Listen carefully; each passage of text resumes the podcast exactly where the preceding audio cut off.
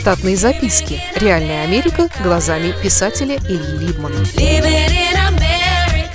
Об удивительных встречах, ценных мыслях и обуви, воспетой Элвисом.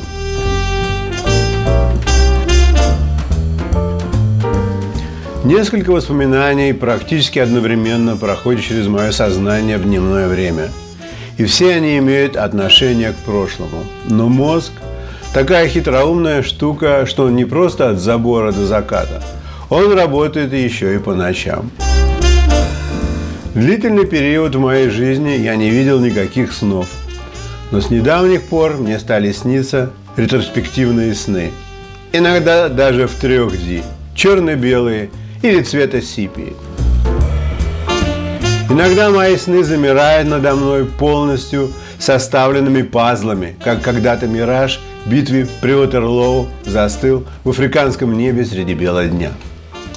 Сегодня утром я вспомнил, как в конце 80-х в Штаты приехал мой друг Славка и никак не мог найти себе хоть что-нибудь по душе. Ему сразу отказали в кораблестроительной карьере – потому что он не был гражданином США и даже наоборот, служил в свое время на атомной подводной лодке и однажды находился в состоянии дальнего похода в Атлантическом океане у берегов Африки. Там, по его словам, они пасли американскую подводную лодку. И, как выяснилось позже, на той американской подлодке в то же самое время служил матросом второго класса Дан, отец моей первой невестки.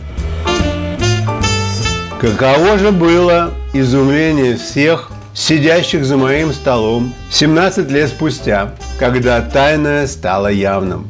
Жена Дана по имени Габриэла обычно любила пофилософствовать на метафизические темы, пока открывали следующую бутылку красного. Тогда она сказала своему мужу и Славке, «Как же это должно быть приятно, что когда-то вас разделяли – Две толщины подлодочных стен с переборками и толще океанских. Вот. А сейчас, наконец-то, вам удалось встретиться наяву, в сухом месте и узнать друг друга поближе. Мой друг Славка сказал уверенно, что у них на борту в кают-компании на стене висел поименный список всего состава американской подводной лодки и что каждый день во время учебы дежурный по кораблю засчитывал этот список вслух, так что на подсознательном уровне он давно знаком с Даном. Американские власти и военная администрация в середине 80-х относились к бывшим русским военнослужащим с умеренным интересом. Особенно, когда кто-нибудь из бывших старших офицеров выкладывал информацию, но при этом заявлял, что никогда не был членом Компартии. Информацию наверняка делили на 8. Славкиного отца, капитана второго ранга в отставке, в Вашингтоне допрашивали довольно долго. Не знаю уж, чем он их там мог заинтересовать, ведь последние 20 лет он не служил во флоте.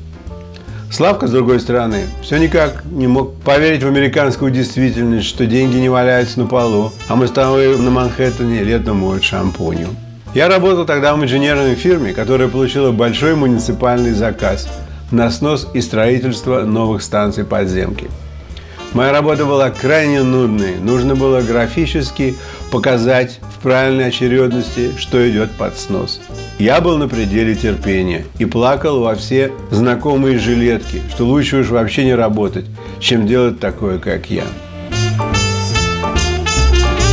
Славка пришел как-то ко мне в офис в предобеденное время и мельком посмотрел на чертежи моего производства. Но больше его заинтересовало устройство, которое превращало чертежи в микрофильмы. Все мы, дизайнеры, после утверждения проекта переводили тогда свои чертежи в микрофильмы для архивов. Мы со Славкой ели ланч на траве в Брайан-парке, слушали завывание хриплого сакса у ворот на 42-ю улицу и договорились сходить в баню в ближайшую пятницу, как обычно. Но до пятницы дело не дошло. Славка встретил меня после работы на другой день и предложил поговорить по делу. Дело было в том, что какой-то знакомый его знакомого только что приехал из Союза и собирает и покупает бэушные военные вещи для вывоза в Россию, чтобы там снимать кино с реально одетыми американскими военнопленными. Я, конечно, узнал размах, но не поверил и очень смеялся. Славка моему смеху не обрадовался, а продолжал, что мужика того он видел вчера вечером и говорил с ним, и видел опечатанные банком пачки нала в его дипломате. Еще он сказал мне, что сам прекрасно справился бы с этим делом, но у него нет фургончика, чтобы все это перевозить. Что я ему друг и без фургончика, а с фургончиком и подавно. Мне пришлось заболеть для работы, чтобы в дневное время объездить массу магазов Military Surplus и покупать там всякого добра по военной тематике. Славкина идея была заработать на этом челноке несколько тысяч, чтобы купить себе машину и стать еще одним продавцом-механиком для русской диаспоры. Я со своей стороны хотел ему помочь хоть как-нибудь встать на ноги и смотрел на эту негоцию не слишком критически, а сквозь пальцы. Катаясь в машине, мы переговорили много всякого из прошлого и настоящего, и вдруг однажды Славка сказал мне, что он думает, что наш покупатель, кроме шмуток, интересуется еще и другим. Например, обычными строительными планами для военных целей. Я не знал, что сказать, потому что к военному никогда отношения не имел и в армии не служил. А Славка продолжал. Ему наверняка планы нужны с номерами раперов и абсолютными вертикальными отметками для удачных бомбежек. Вместо того, чтобы затормозить и отменить миссию, я почему-то сказал, что это покупателю будет стоить намного дороже. Славка продолжал. Мы можем ему втюхать все равно, каких микрофильмов своей работы. Они выглядят очень внушительно, с координатами, в серых картонных паспорту и со штампом Classified for Internal Use Only – мне вдруг стало удивительно легко, как груз с плеч свалился. И я спросил, а вдруг это подстава? ФБР наверняка знает, что из России сюда приехало немало шпионского народца. И этот человек твой, один из ФБР, подставной, для приманки малышей-плохишей. Славка задумался и согласился, что такое не исключено, что макрофильмы мы можем приберечь для другого лоха, а этот, бог с ним, Пусть валит себе снимать американских военнопленных. В ближайшее воскресенье состоялась наша встреча с покупателем. Он пробовал одежду на разрыв, а обувь на запах, как царь Петр I в кино. Ему все подошло, кроме флотских головных уборов, из-за которых завязался спор. Мол, он таких панамок не заказывал и брать их не станет. Среди прочего, каким-то образом оказалась пара ботинок 39 размера с высокой шнуровкой, без каблуков и с грубой, крашенной в синюю замши. Такие в Штатах носят сварщики и рабочие литейных цехов, а для России это был крик моды. За него нам заплатили отдельно.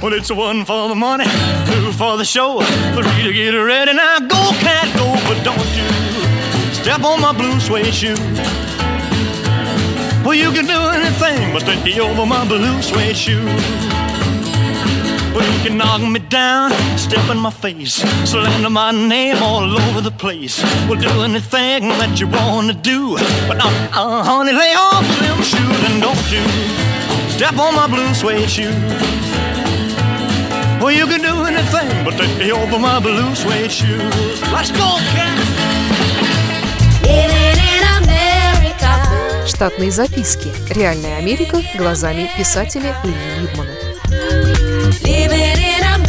Читайте книги русского писателя современной Америки Ильи Либмана. В них живо и не скучно описываются нестандартные ситуации, происходившие с бывшими гражданами Советского Союза на фоне американского урбанистического ландшафта повести «Алиса» с Райкой, «Второе дыхание», «Время апельсина» и «Малыш 21 века» можно приобрести в интернет-магазине «Литрес» или на сайте писателя читаливы.ру.